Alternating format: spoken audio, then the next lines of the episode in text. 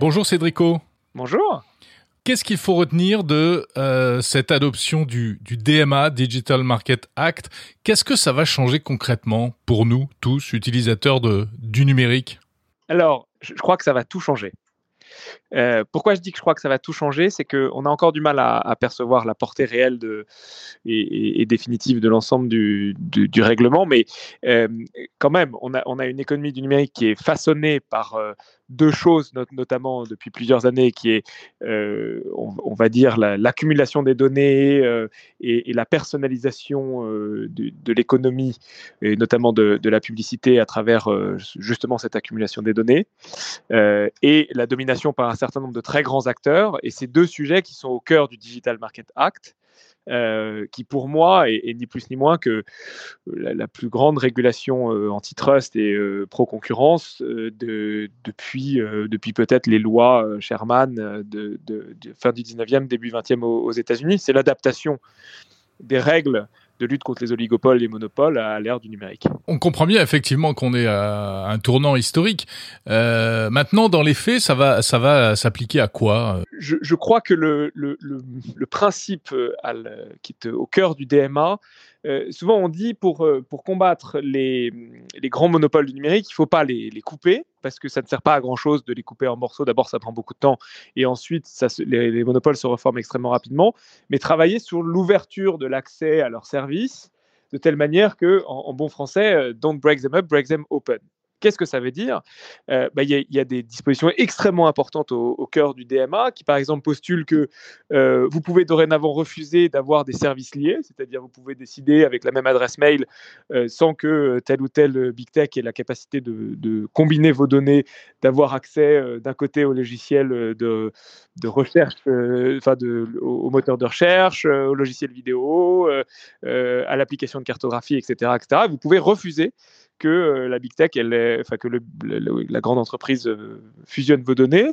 Euh, on aura accès demain à des magasins d'applications euh, sur euh, iOS et sur euh, Android, sur d'autres magasins d'applications. Ils ne pourront plus forcer les développeurs à passer par leur système de paiement. Ils ne pourront plus faire de l'autopréférence pour leurs propres services. il y a l'obligation d'avoir une interopérabilité des services de messagerie instantanée qu'on connaît bien comme WhatsApp ou iMessage. Et en gros, on voit que la puissance et la force de ces très grandes entreprises, c'est qu'elles nous enferment dans un, univers qui est bien à elles avec des services différents. Et que le principe du DMA, c'est justement de délier ces services, de faire en sorte que la concurrence et les compétiteurs puissent proposer des services concurrents sur des plateformes qui sont des plateformes quasiment vitales aujourd'hui. Et donc, en fait, la logique, c'est une logique d'ouverture, de concurrence et de choix euh, au cœur d'un modèle qui justement était opposé à cette logique de choix. Mais on sait, Cédrico, que euh, au-delà des bonnes résolutions, il y a toujours des effets pervers. On l'a vu avec le RGPD, hein, qui euh, sécurise mieux nos données personnelles, mais par certains côtés nous apporte plus de contraintes, d'embêtement même, quand il faut valider telle et telle autorisation lorsqu'on se connecte à Internet.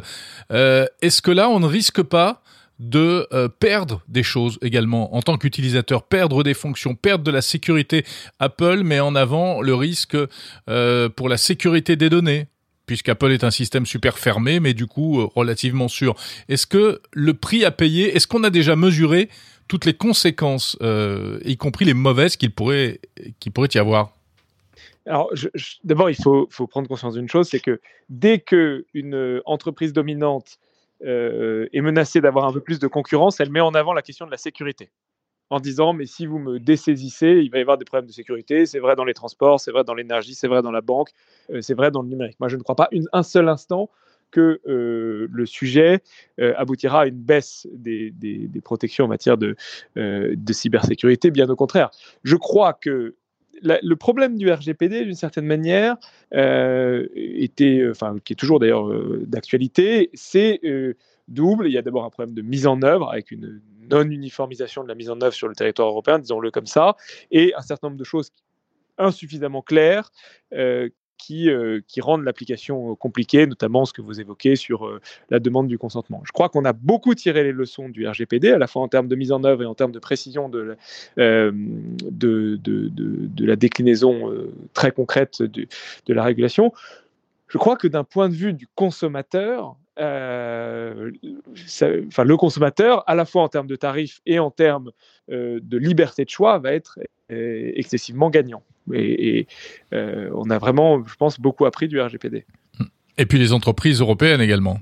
Ah, mais du point de vue des développeurs, des startups, de l'innovation européenne, c'est un, un, game changer, encore une fois en bon français, qui est énorme c'est énorme parce que euh, euh, en, matière de stimulation de l'innovation, le fait que vous n'ayez plus euh, des tarifs Léonins à payer, que vous ne soyez plus obligé de passer par les services NFC, que les, les, les, gatekeepers, puisque c'est comme ça qu'ils sont, des termes, qui sont dénommés dans le texte, doivent justifier de leurs algorithmes de classement, de pourquoi est-ce qu'ils donnent accès à telle application ou pas à telle application, c'est un renversement de la charge de la preuve et du rapport de force qui est majeur en destination de l'innovation européenne. Merci Cédrico, secrétaire d'État au numérique, pour euh, cette réaction, ce décryptage de l'adoption par l'Union européenne du fameux DMA.